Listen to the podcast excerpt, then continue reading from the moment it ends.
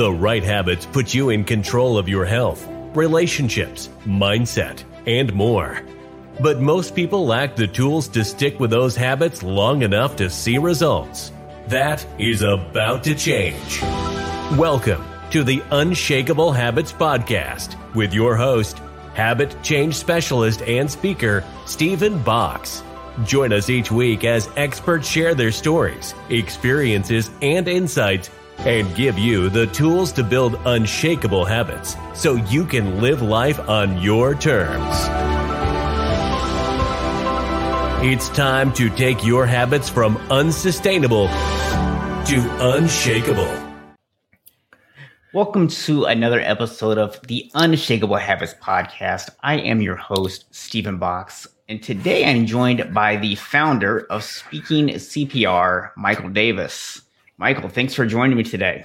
Great to be with you, Stephen. Always enjoy uh, interacting with you. You know, Michael, you have a bit of a unique story in the fact that you knew exactly what it was that you wanted. But your path to getting there wasn't quite what you expected. No, it was not. Uh, I could not have anticipated how I got to where I ended up. And, and we're gonna we're gonna tell people all about that in a second. But before we do, I want to remind everyone out there listening about the unshakable framework that we want to look at as you hear these stories, because this framework is what's going to allow you to take Michael's story and apply it to your life so that you can create unshakable habits the first thing we want to look at is what is the vision? Now, there's goals, which are very specific outcomes, which we have very limited actual control over, which I think you'll find out for sure in Michael's story why that's the case. Instead, we want a vision. We want to know what it is that we want our future self to actually look like. What what kind of life is that? What kind of actions does that person take? Then we want to think about what skills do we need to develop or what skills do we already have that we need to utilize in order to achieve that vision. And then for those skills that need to be developed, what actions do we need to take on a regular basis to develop those skills? So as you listen to Michael's story today, look for those three parts, and that's what will help you apply his story to your life.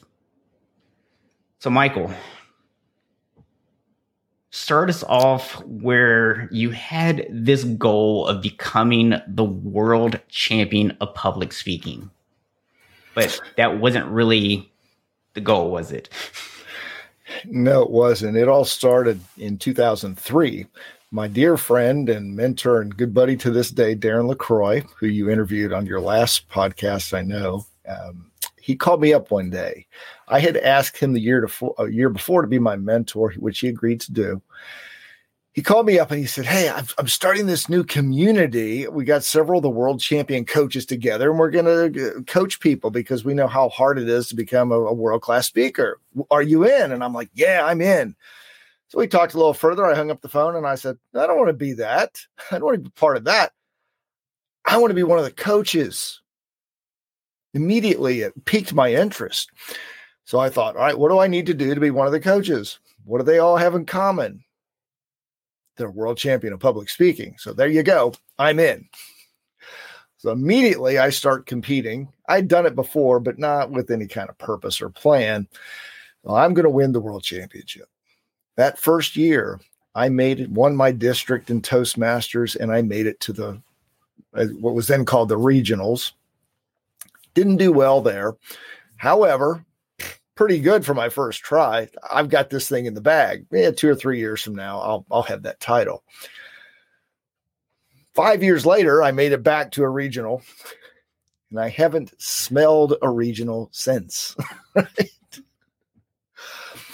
What to shorten this part of the of the journey, Stephen? What happened was I got so focused on that title to get to be uh, to become one of the coaches one of the things i didn't realize is i was picking up all these skills as i went along and i didn't even see it yeah. one of the big reasons i wanted to be the, one of the coaches is i knew the fear the intimidation uh, the terror of speaking and failing, embarrassing, being humiliated, which all went back to a childhood incident in front of a group.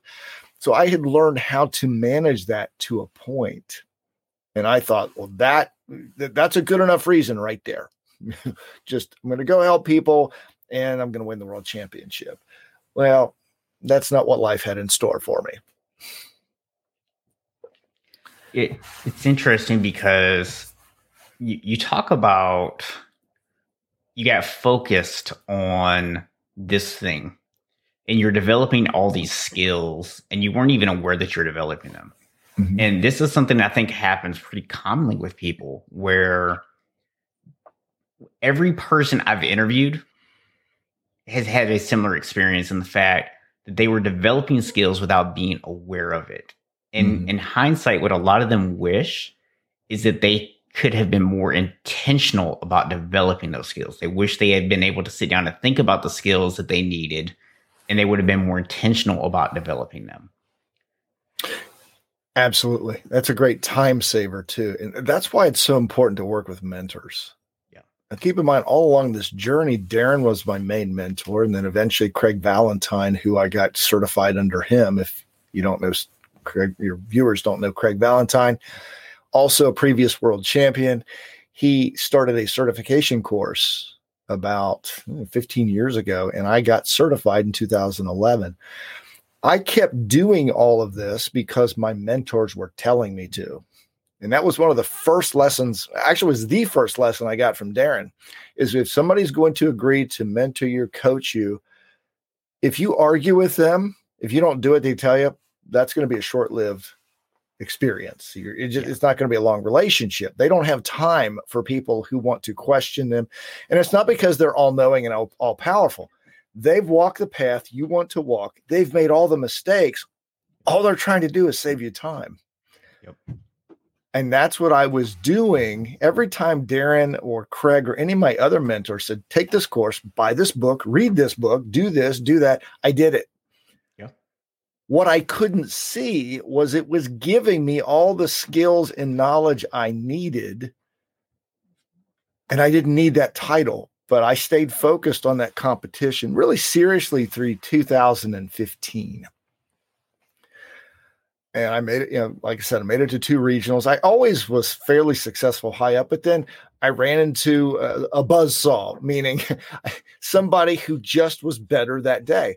Now, in my area of Cincinnati, Ohio, we have, I have two of my friends in the last decade have made it to the finals. Uh, we've repeatedly had people go to the, the what are now the semis. This is a great area for speakers not just in Toastmasters, but great Toastmasters competitors. And most of the time, you're not going to win. We developed a close friendship in our group and we all support one another. We compete, and, and the moment one of us was out, we would help the other. Another fantastic lesson on teamwork and, and just helping one another to get to a higher level. Well, around 2015 is when Darren asked me to become a volunteer at a lot of uh, stage time events, his his online university, and they'd have these live events. And at the time, I was kind of bummed. I'm like, oh wow, I think I've been doing this a long time, and here I'm volunteering, passing out papers. I couldn't quite see the gift he was giving me. Because every time he asked me to do something which would be considered by some menial, what he was really doing was seeing if I was willing to do whatever it took and that's and I did. In fact, the only time I really pushed back on him on a suggestion, Stephen, was in 2017, late in the year. He called me up one day and he said, "Well, we have been doing these online coaching uh, weekly calls." And the guy who's been working with us is not quite working out. I want you to host the weekly calls. And I said, Oh, absolutely not. he said, You've never told me no before. What's that all about? I said, Well, Darren, here's the thing. It's not that I don't want to do it. It's just that I, I know nothing about being online and hosting calls. I said, I'm not going to embarrass the university. That's it's going to be a disaster for you. As any good mentor would do, he could see what I couldn't. He mm-hmm. saw in me those skills. He said, he laid it out. He said, it's going to be rough at first, just like speaking, just like selling, any skill. It's going to be tough. So reluctantly, I said, all right, I'll, I'll do it. And the first night, it was an utter disaster. I mean, I couldn't do anything right. I didn't know how to bring people on. I didn't know how to put the audio, pr- pull up video. It, it was just awful. And I called him up, and I was almost proud of the fact that I was right that this would be a disaster. I called him up and I said, I told you this was not going to be good. Told him the whole story. And he laughed at me. he said, Well, that sounds pretty bad. Not as bad as my first time. You'll do better next week.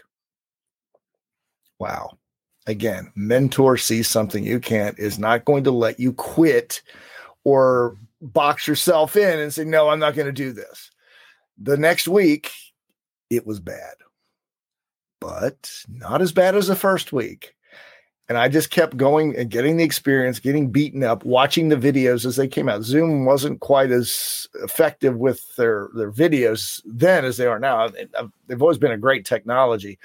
Uh, but I just kept going over and over again. Now, what Darren and I could not have possibly known is he was preparing me for COVID. because when it hit, I had a lot, I'd probably 300 online presentations, hosting, etc. Um, all of that added to my skill set. Now I'm going beyond the point where I had the realization uh, that winning the world championship wasn't necessary, but I wanted to share that because mentors continue to put you in situations if you will follow them. Yeah. And, and I laugh when you brought up about hosting the call because for, for anyone who's not in Stage Time University, they don't know this, but you are the host for all stage time events pretty much. So I, I, I laugh because you know that's that's what you do now, and people. I think sometimes we'll look at somebody, especially somebody who's really good at something, and and you've obviously gotten really good at it. I appreciate that. And they think, oh, you know, I can never be as good as that person. Like, why not? He was a disaster the first couple times, right? Like, if you could be as bad as I was, you can be as good as I am. Yeah. right? All it takes is just go out there and fail like crazy. And that's that's what they did along the way. Darren and Craig and all the other coaches. What happened though along the way, Stephen, is and back in 2015, I finished second to a good friend of mine in a district competition. And I thought, you know, I would love to win but it no longer became a burning desire because the purpose I could see that I was making progress. I just didn't I hadn't achieved the goal yet. Yeah. But it was right after that realization that look, this would be nice to win, but it's no longer an obsession. Yeah. Is when I started to focus more on uh, how do I become a world class coach. I had gotten the certification, but I kind of dabbling in it. I was still a financial advisor at the time uh, it was in in 2017 when the realization hit that my life was different than I had anticipated, and and I was gotten there in a different way. It was in the Las Vegas. We were doing the annual Lady and the Champ show. We had all the coaches and many of our members there, and I was the host, the MC, and I was also asked in a dual role to sit up on stage at, in one of the sessions with four of my coaching and speaking heroes. It was Ford Saeks, Patricia Fripp, both Hall of Fame speakers, and it was Ed Tate, Darren LaCroix, both world champions, very successful professionals, and me.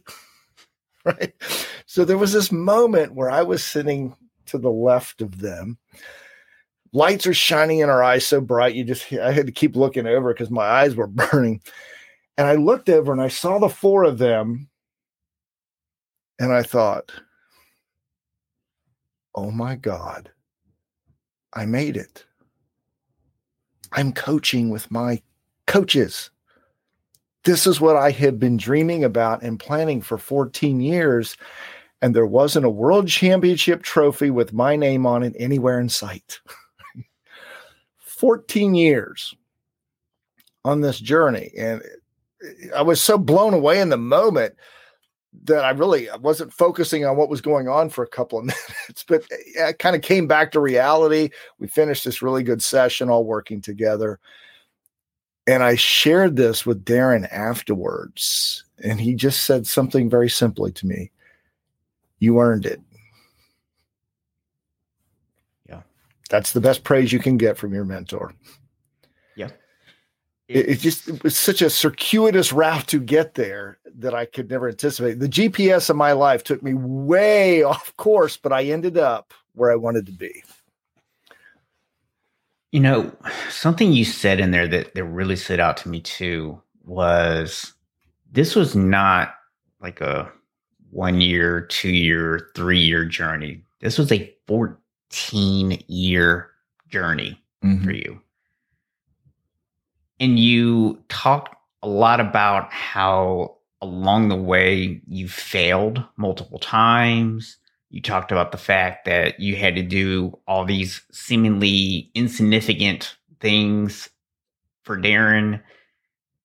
And I think so often when we're trying to achieve a vision or reach a specific goal, we can put our blinders on and we get so focused on getting to the finish line and we want to get there as fast as we possibly can that we really miss the opportunities. We overlook those simple tasks and just how impactful they can be.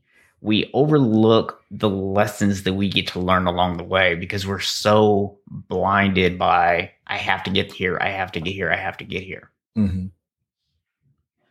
Oh, absolutely.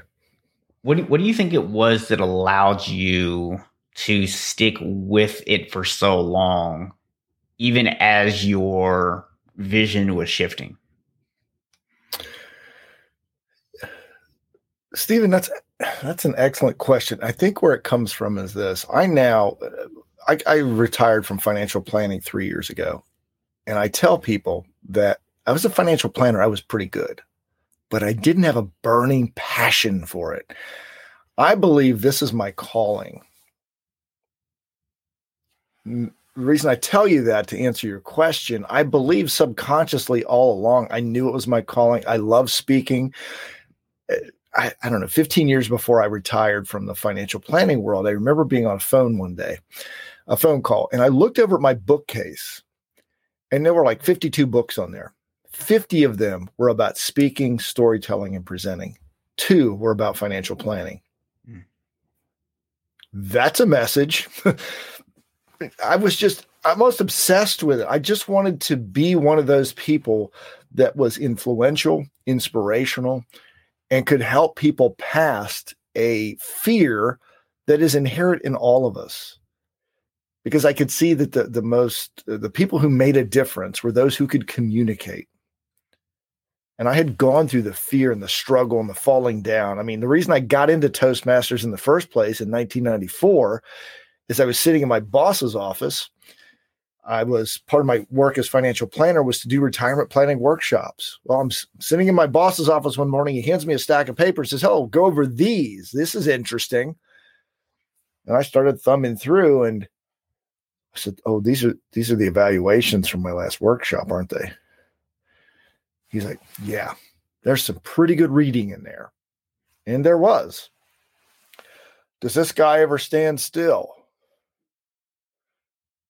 too much too fast. I feel like I've been hit by a water hose or a fire hose. Um, it was just on and on. It was everything negative that could possibly be. And, and when it was over, to close out our meeting, my boss said, Look, one of the reasons we hired you is you said you could get new clients to these workshops. This is not acceptable. Fix this or else. Out of pure panic, I started making phone calls. And finally, one of my buddies said, Why don't you try out this group called Toastmasters? Look, I'll try anything. So I went in thinking, oh, I'll be here know, 90 days, 120 days, whatever, and I'll fix this problem and I'll move on. Change my life. Yeah. Didn't see it at the time. But again, that's another story of where I was going to fix a problem so I could be a better financial planner. Ended up giving, uh, really lighting a fire because of what I'm supposed to be doing. But I think that's the calling that each of us has if we're willing to listen to it. Yeah, I'm glad you mentioned that too, because that's one of the reasons why I really try to teach people visions versus goals. Because with goals, it's so easy to put the blinders on. Mm-hmm. I have to get to that finish line. When you have a vision, visions allow you some flexibility. They mm-hmm. allow you to get there in a different way. So for you, your original vision you know, was just okay, you know, I want to be successful or whatever, like anybody else. And so you naturally start kind of in, in a logical place, which is with your current employment, right? Mm-hmm. Okay, well, here I'm doing this. This is a part of my job I'm not very good at. Let me go out and try to improve that.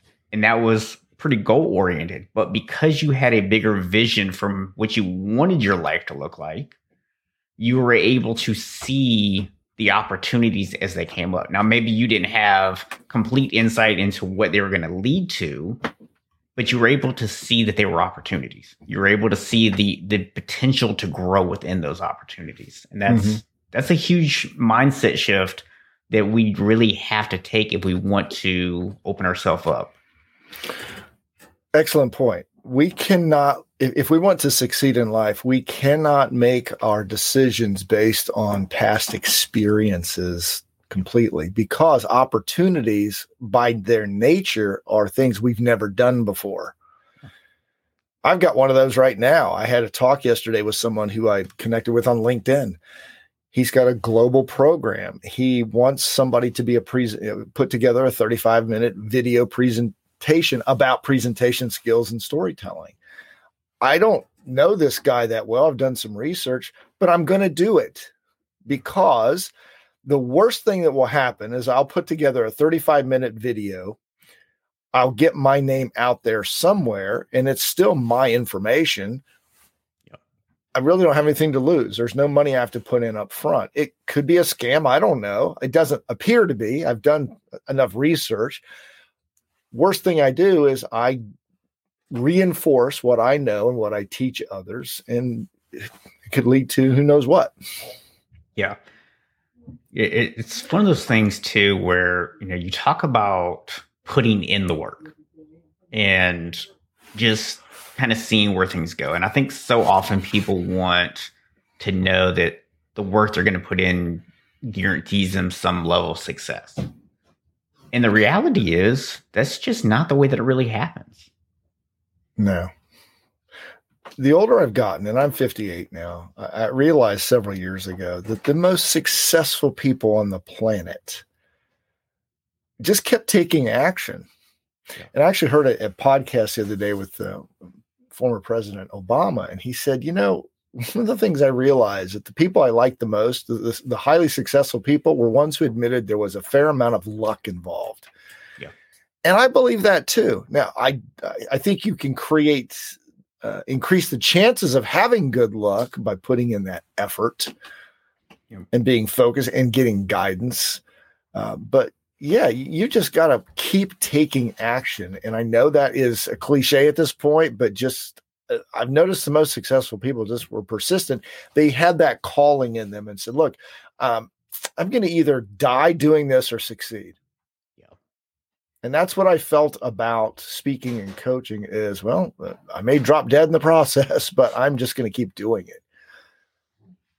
And that is a huge mind shift, my mindset shift you need to have. I know you you've done terrific work with people when it comes to their health and losing weight through your own example. I know you and I have talked about that. Uh, if when the day you decide I'm going to lose this weight, not just so I look better, but this so I feel better, I can live longer, live the life I want, and you say, I'm going to do that or die. I'm not going to die from overeating. I'm not going to die from lack of exercise. That's a huge shift, and that's what you need. The most successful people have that. Yeah, and it's it's one of those things where you know you, you talk about luck, and luck is definitely always going to be a component of success. But I remember when I used to work in retail management, I had a quote. It, it, just came to me one day. I don't I don't remember if it was inspired by something or whatever. I just remember it sticking out to me and I put it on a little sticky pad and I had it right in the top right hand corner of our cash register screen. Okay. And it said, luck is what happens when opportunity meets persistence. Mm-hmm.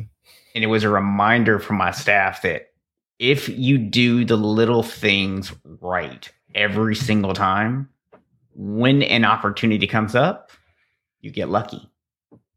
Yeah. And, And people I will, think going, I was going to say, people will tell you that. Oh, you're so lucky. and and it's like it, it, it- it's somewhat of a demeaning thing, right? When see people say, "Oh, you're so lucky," because it it suggests that you didn't actually put in the work to get there. And the reality is, luck doesn't happen to people who don't put in the effort. This is true. It's that's the lack mentality, and I had that for years. Yeah. Uh, but you know, our our friend Darren, he tells a story of after he won the world championship. Now he had gone through nine years of, or seven years of comedy clubs and failures and getting beat up and getting evaluated and going, uh, you know, not going out Friday and Saturday night, but d- staying home and doing speeches and giving speeches and reviewing videos. All right. All that happens. He goes up to a coworker after winning the world championship, and she says to him, "You're so lucky." Mm. That's how most people view it. Mhm. We're outliers here, and if you're watching this, you're an outlier. Meaning, most people will not even take the time to watch a video like this to say, "How can I get better?" Yeah. It interferes with their, I don't know, Facebook time or whatever. Yeah. Just the fact that you're listening to two guys here says that you're in a small percentage of people who are willing to do something to improve, and you should get kudos for that. Absolutely. And and really what it comes down to is is sometimes it's not the entire thing that necessarily sticks with you when, when you when you're listening to a, a longer conversation like this. Mhm. It's those one or two nuggets that stand out for you. And, and those nuggets will be different for each person. But in almost every conversation that you listen in on, there will always be at least one or two nuggets that either reinforce something that you already know, but maybe you've forgotten, or that you're having doubts about, or that it gives you a new insight to something. And Yeah. people who take the time to to actually go find those nuggets, they're the ones who get lucky. That's true. And For- you know, people not on audio, I did air quotes around that. What's interesting about that, Stephen, is you you're the host. You have guests, me and Darren and, and um, Alan, and you're going to have many others. It doesn't matter which one of us that nugget comes from. Yep. I was sharing. I was speaking with a group last night, and I was sharing this. I said one of the things about presenting online or even in person is uh, Ed Tate often says this. Former world champion, very successful professional. That the answer is always in the room meaning we're hired as speakers to come in and give our perspective, our expertise. However, the people in front of us know their industry company better than we ever will. And if we will make this a collaborative effort as speakers, we uh, th- they'll come up with answers for themselves better than we can. Here's what's interesting though. 3 years later, you'll probably get credit as the speaker because they'll they'll remember you the one as being on stage. It doesn't matter Right. if you're there for the right reasons. Yep. That is to help your audience. I mean, I've seen this in the in the professional speaking world since the lockdown 15 months ago. Highly successful speakers who've left the business. Because they couldn't deal with looking at a camera. To me, those people were in speaking for the wrong reason. It was about them. They confused the medium with the message. And to go back to your point about the nuggets, do you really care if you got it on a podcast, a, a, a StreamYard video cast, a book, a TV show, or a speaker who stood in front of you? Nope. No, you don't. And that's where, as I, I tell speakers all the time, you have to e- have an ego to do this. However, on the flip side, you also have to realize that ultimately they don't care where they got the information. And if you weren't there speaking, somebody else would be. so you have to balance it all the time. Yep. Yeah, it's it's one of those things too where kind of going back to your story that I think people miss. You know, one common theme I've seen, and most of the guests I've interviewed, and I've already filmed probably eight or nine of these so far. Mm-hmm. And every single one of my guests have had one thing in common. They've had a support system, whether that was someone that they actually went out and hired, whether it was just like family, friends, whatever the case was, they had a support system in place. And you talked about that earlier, where you had to go to Darren and say, Hey, I would like for you to be my mentor. Now, people might think about that and they might say, Okay, cool, you asked Darren to be your mentor. But I don't know if people necessarily stop and think about what that was really like. And I know this is something you teach with your speaking CPR with, because you help people tell better stories and you mm-hmm. like, hey, you have to take people into your head in that moment, right? So for you, what was that moment like of going to this person who was a world champion of public speaking, someone you looked up to, and actually saying like, "Hey, would you mentor me?" I'm laughing because I thought I was fairly cocky, I guess, at the time, because this was in 2002. I, I had helped Darren and a previous world champion, David Brooks, set up a big meeting here in town. Uh, I intuitively knew that if I could get to know these guys better, then that would help me along my journey of speaking. The world championship wasn't really in mind at the time. So I met Darren, actually had lunch with him, got along great. So well, give it a week. I, I called him a week later and I thought, hey, I'd like this guy to help me. And I said, Hey, would you be willing to be my mentor? Maybe. I thought, maybe. That's kind of arrogant. Here I am, a willing student. I'm a big fan, and that's all you tell me is maybe. Uh, all that's going through my head. And I said, well, What do you mean, maybe? He said, Well, there's this book I want you to buy and read. And then we'll, I'll think about it. All right, what is it? He said, It's called Stand Up Comedy, the book. My first thought was, I don't want to be a comedian. I don't want to read that book. But before I answered him, I remembered a story he had told in the keynote I had just heard. It was a story of him and he, uh, his uh, mentor, Vinny, standing in the back of a comedy club in Darren's early comedy days. And Vinny was an established comedian at the time. And Vinny and Darren were talking at the back of this club. And Vinny said, You know, Darren, I've, I've noticed you're really putting in the work. You're really hard. You got a great work ethic. You're willing to go anywhere. He said, Anytime I'm a headliner, I will give you five minutes of stage time. But if you ever turn me down, I will never help you again. That story ran through my mind right hmm. before I told him I didn't want to read a book about comedy. I said, okay, I'll read it. Ended the conversation. About 10 days later, I called him back, a little chit chat, and I said, All right, what do I do next? What do you mean? What do you do next? I said, What do I do next? I bought the book and read it.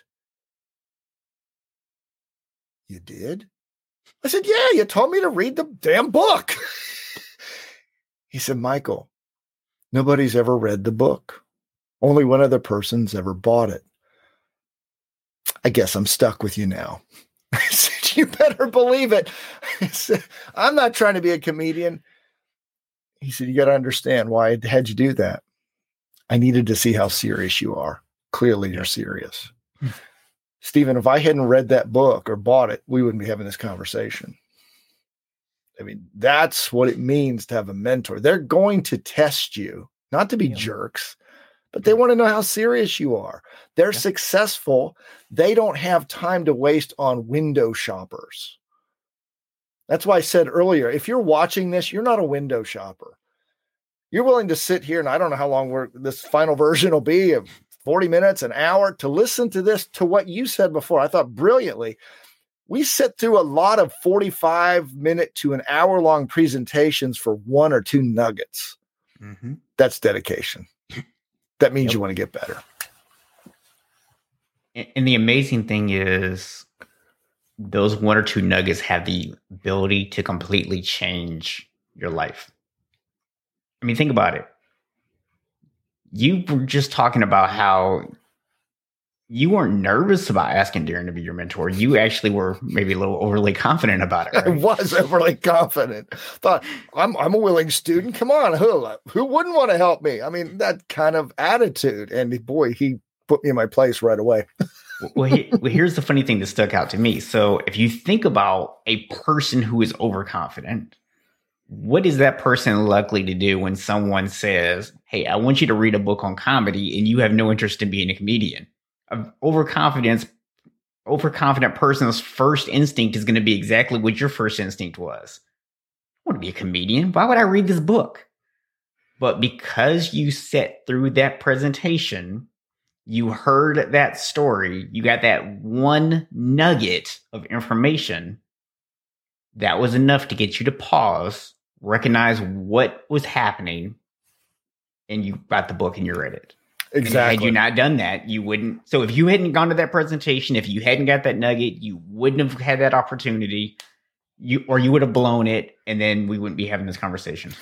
Exactly. And I think a lot of times I hear speakers talk about, well, I want to change lives and make major change. I don't believe for the most part we make major changes in people's lives. However, we do give them nuggets that can change, that can grow into a major change. That alone will not do it. Me mm-hmm. hearing that story alone wasn't isn't the reason I'm here. It was the starting point and it got me not to read a book. I mean, it still sits on my shelf as a reminder. Haven't read it since. It serves as a reminder though that one action leads to another leads to another leads to another. And that's where that's when the gps in my life truly took over down this new route. Yeah. And, and, it's also interesting because one of the things that i always talk about with unshakable habits is there are things that you do consistently. They're not things you do sometimes. They're not things that you do when you feel like it. They're not things you do when you have a slow week at work. There are things that you do consistently. Mm-hmm. and for you yes it started the presentation, the story, the book, all those things were, were part of it, then it had to continue. Every time Darren asked you to, hey, pass out these papers, or hey, enter this contest, or hey, make these changes to your speech, you had to listen to what was being told. You had to do it. Those were your repeated actions. Those repeated actions are ultimately what got you to where you are. It wasn't, yeah, there was the catalyst there, but those things in the beginning, individually, none of those ultimately got you where you were. It was they were the starting points, and then it was your repeated actions that were consistent after that. They helped you get where you are. Yeah, actions, and I love that you're helping people with mindset. Interesting. I mentioned a speech I did last night. It was a 20 minute practice actually for a live stream that I'm going to be doing soon it was in front of a, a, group of professionals who are it is a toastmasters group but these are professional speakers. And stephen i'll tell you it, it may be the best meeting where i've gotten feedback in my 27 years of toastmaster now i'm 27 years into it. I got i mean literally the, the list is right here 10 ways to improve that were spot on it wasn't a lot of the platitudes you often get in meetings like that. Hey, great job. No, it wasn't great. they gave me specifics, but I was thinking in the middle of the feedback, wow, what a change. I used to fight and resist this because it might hurt my ego or uh, I got more work to do. And I was eager. That's a mindset shift that my coaches, Darren in particular, I'm looking for one of his props you are what you re- uh, you reap what you soak. That's from Darren Lacroix. What am I sponging? If you are not willing to sponge positive, constructive feedback on how to get better, you're not going to. I fought that for years. I mean, on the surface, I would say, yes, I'm willing to get feedback, but uh, inside, it was killing my self esteem.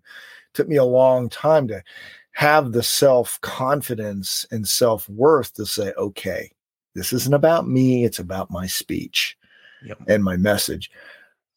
That took a long time, but that was a mindset shift. So the action plus the mindset shift together makes you pretty unstoppable, I think. Yeah, one of my mentors actually shared something similar. and he was talking about developing your communication skills. Mm-hmm.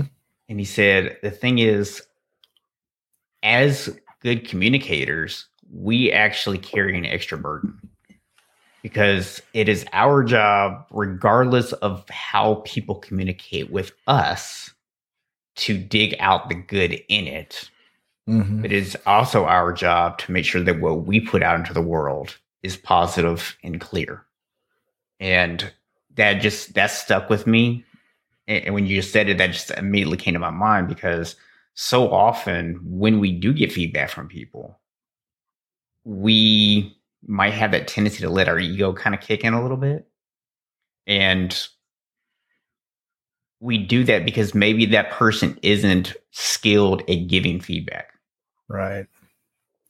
And you you absolutely have to take the emotion out of feedback. Like you just you Yeah. have to be able to take it and give yourself an honest reflection and say, is this really something I need to work on? And I know that this that for me that was a tough thing to do. It sounds like it was a tough thing for you to do in the beginning. So Well, especially struggling, they're not alone. yeah, yeah, especially when you're not, you haven't succeeded. I don't care if it's weight loss, better health, better communication. If you haven't reached a certain level of success, you're going to doubt yourself. You're going to think that every piece of advice you get is something you should incorporate. I know this because early on, and, and my experience from the 2003 when I um, had my first contest success, I won my district and then I had to prepare a second speech for the regional. Yep. Looking back, Stephen, I was so insecure and lacked confidence on such a great level. I took every single piece of advice that was given to me. And in the middle of that speech in Toronto, Canada, in front of 450 people, I get halfway through my speech.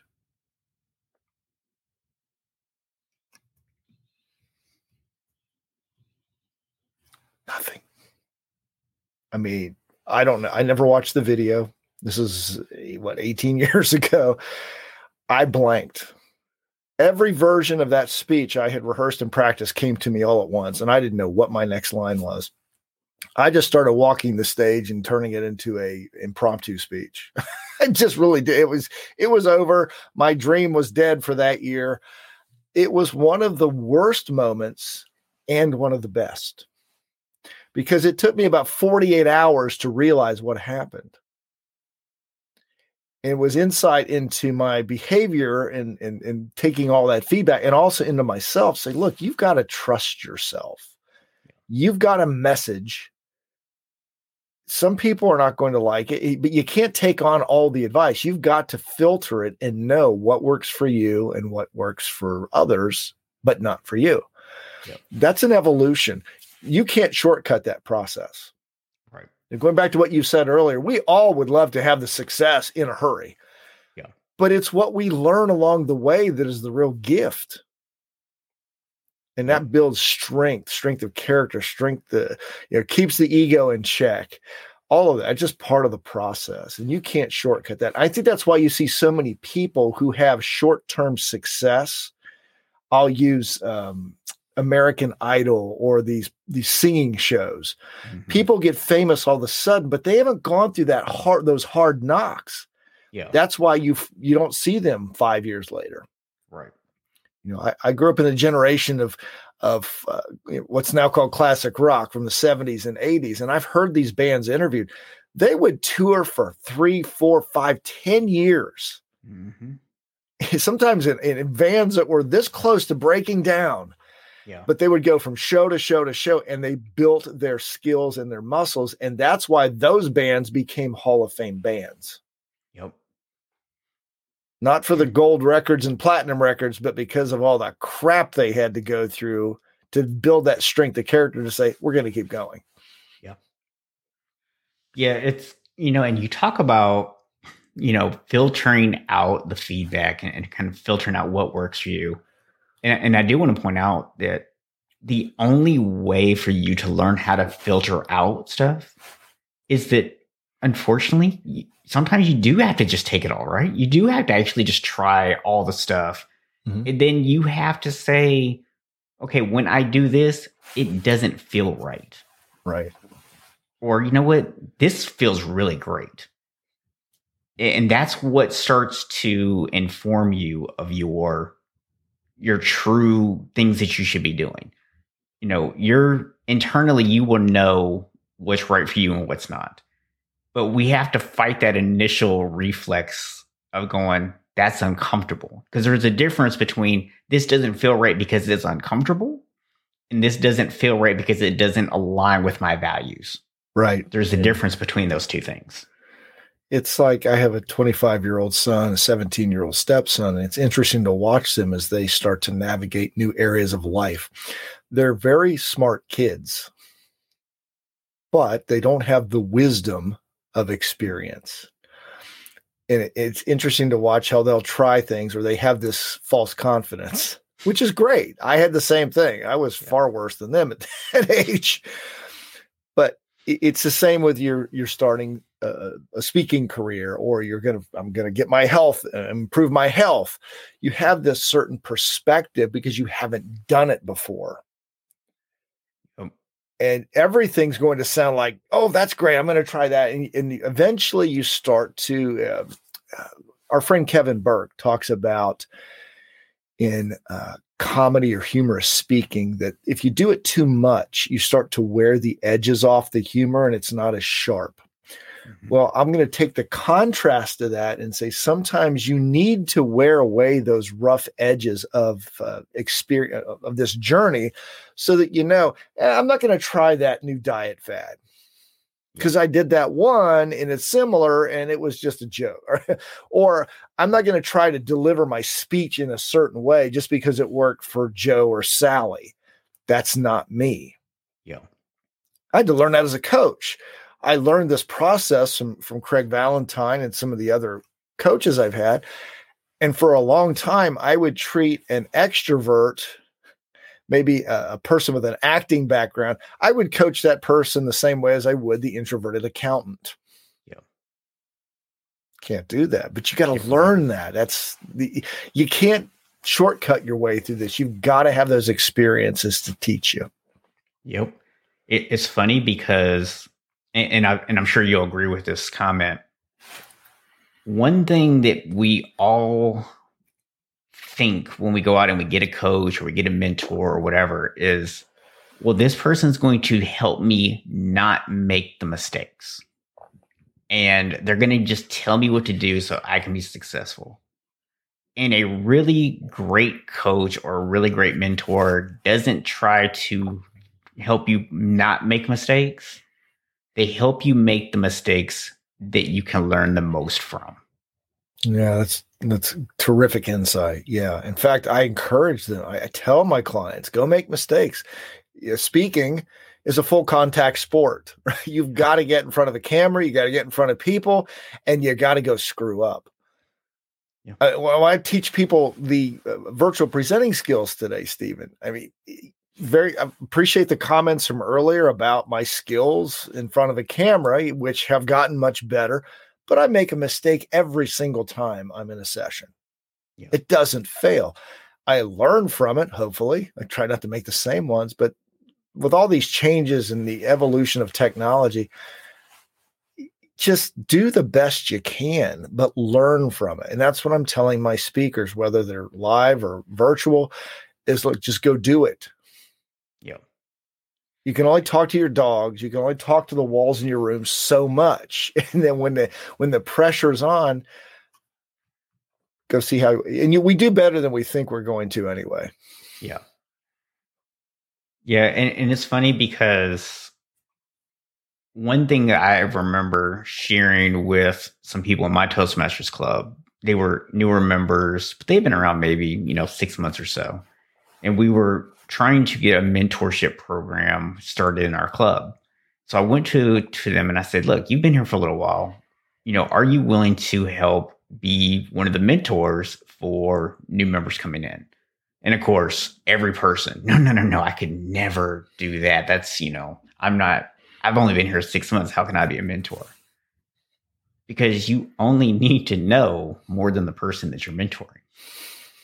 You don't need to know everything. You don't need to be perfect. You just need to know more than the person that you're teaching. That's it. That's exactly right. I've heard teachers who put together curriculums that way. As long as I stay one week ahead of them, I'm good. Good. But you know, we do have this false belief of success, and I think TV and movies perpetuate it.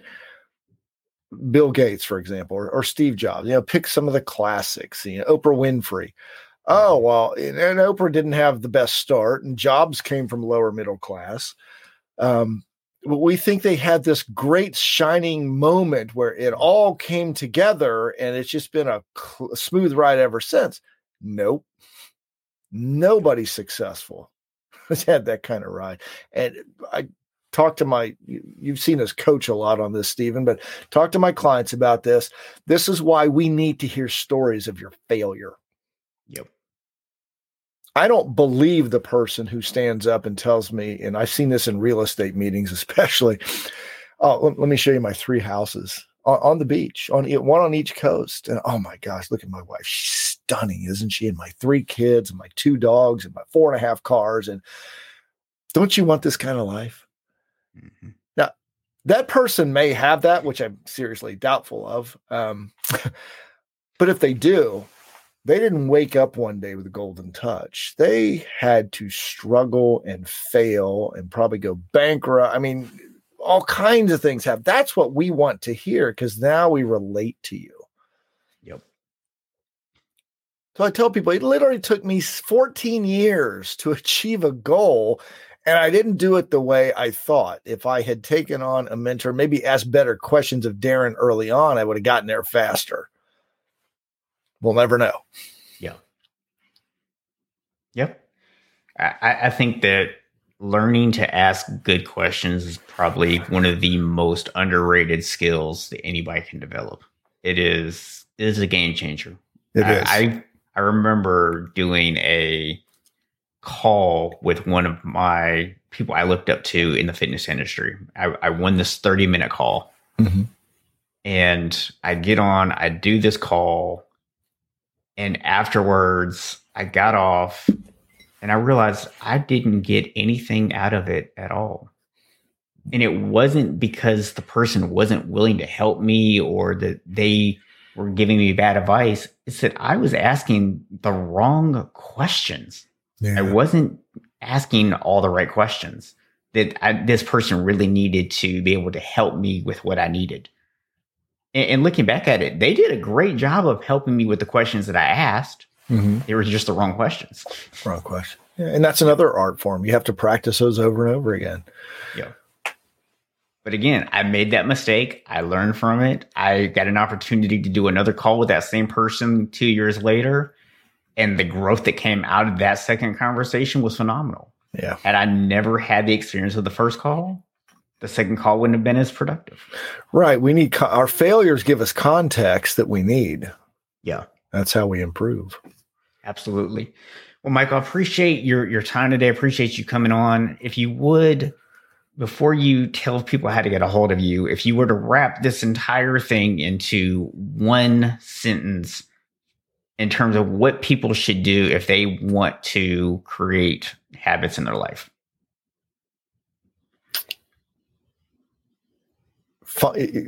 Listen to that voice that tells you what you should be doing and then you just create those habits. Just make it part of your everyday existence. And keep in mind the long game. Don't get so focused on the what or the how. Focus on the what and that'll help you develop those habits. Love it. Love it. So tell us how we can get a hold of you you, you can reach me at Mike at Speaking CPR, which you can clearly see underneath my name, and you're going to post that. Thank you. And then I've got several complimentary reports, tips that you can get. I, just set up a phone call with me or send me a text, wh- whatever you want to, to contact me. Uh, I'll give you the reports. So I get storytelling reports, virtual present uh, presentation skills, uh, I'll get those over to you. You can also go to speakingcpr.com, which is my website. Uh, those reports are available there, different courses. And if you'd like to just set up a 30 minute call with me, happy to do that with you too. We can talk about your presentation skills. Happy to help. Uh, just as Stephen has pointed out, just have specific questions and we'll go from there. Yeah. And, and I will just say that, you know, I've done calls with you. I've been on coaching calls and stage time with you. Michael is very good at asking you those right questions too. So he'll he'll kind of pull some of the information out of you if you're not quite there with your abilities just yet. And I will just say that if you do reach out to him and he tells you to go buy a comedy book, you should probably go buy it and read it. and read it. Nice. Nice way to close it out. Appreciate everyone for tuning into this episode of the Unshakable Habits podcast. And thanks to our guest, Michael Davis, for joining us today. I will see you back next week with another episode. And in the meantime, just remember that yes, you can be unshakable. Thanks for listening to the Unshakable Habits Podcast. If you enjoyed this episode and you'd like to help support the podcast, please share it with others, post about it on social media, or leave a rating and review. To catch all the latest, please subscribe at unshakablehabits.com slash YouTube or on your favorite podcast app. You can learn more about unshakable habits at unshakablehabits.com. Until next week, be unshakable, my friends.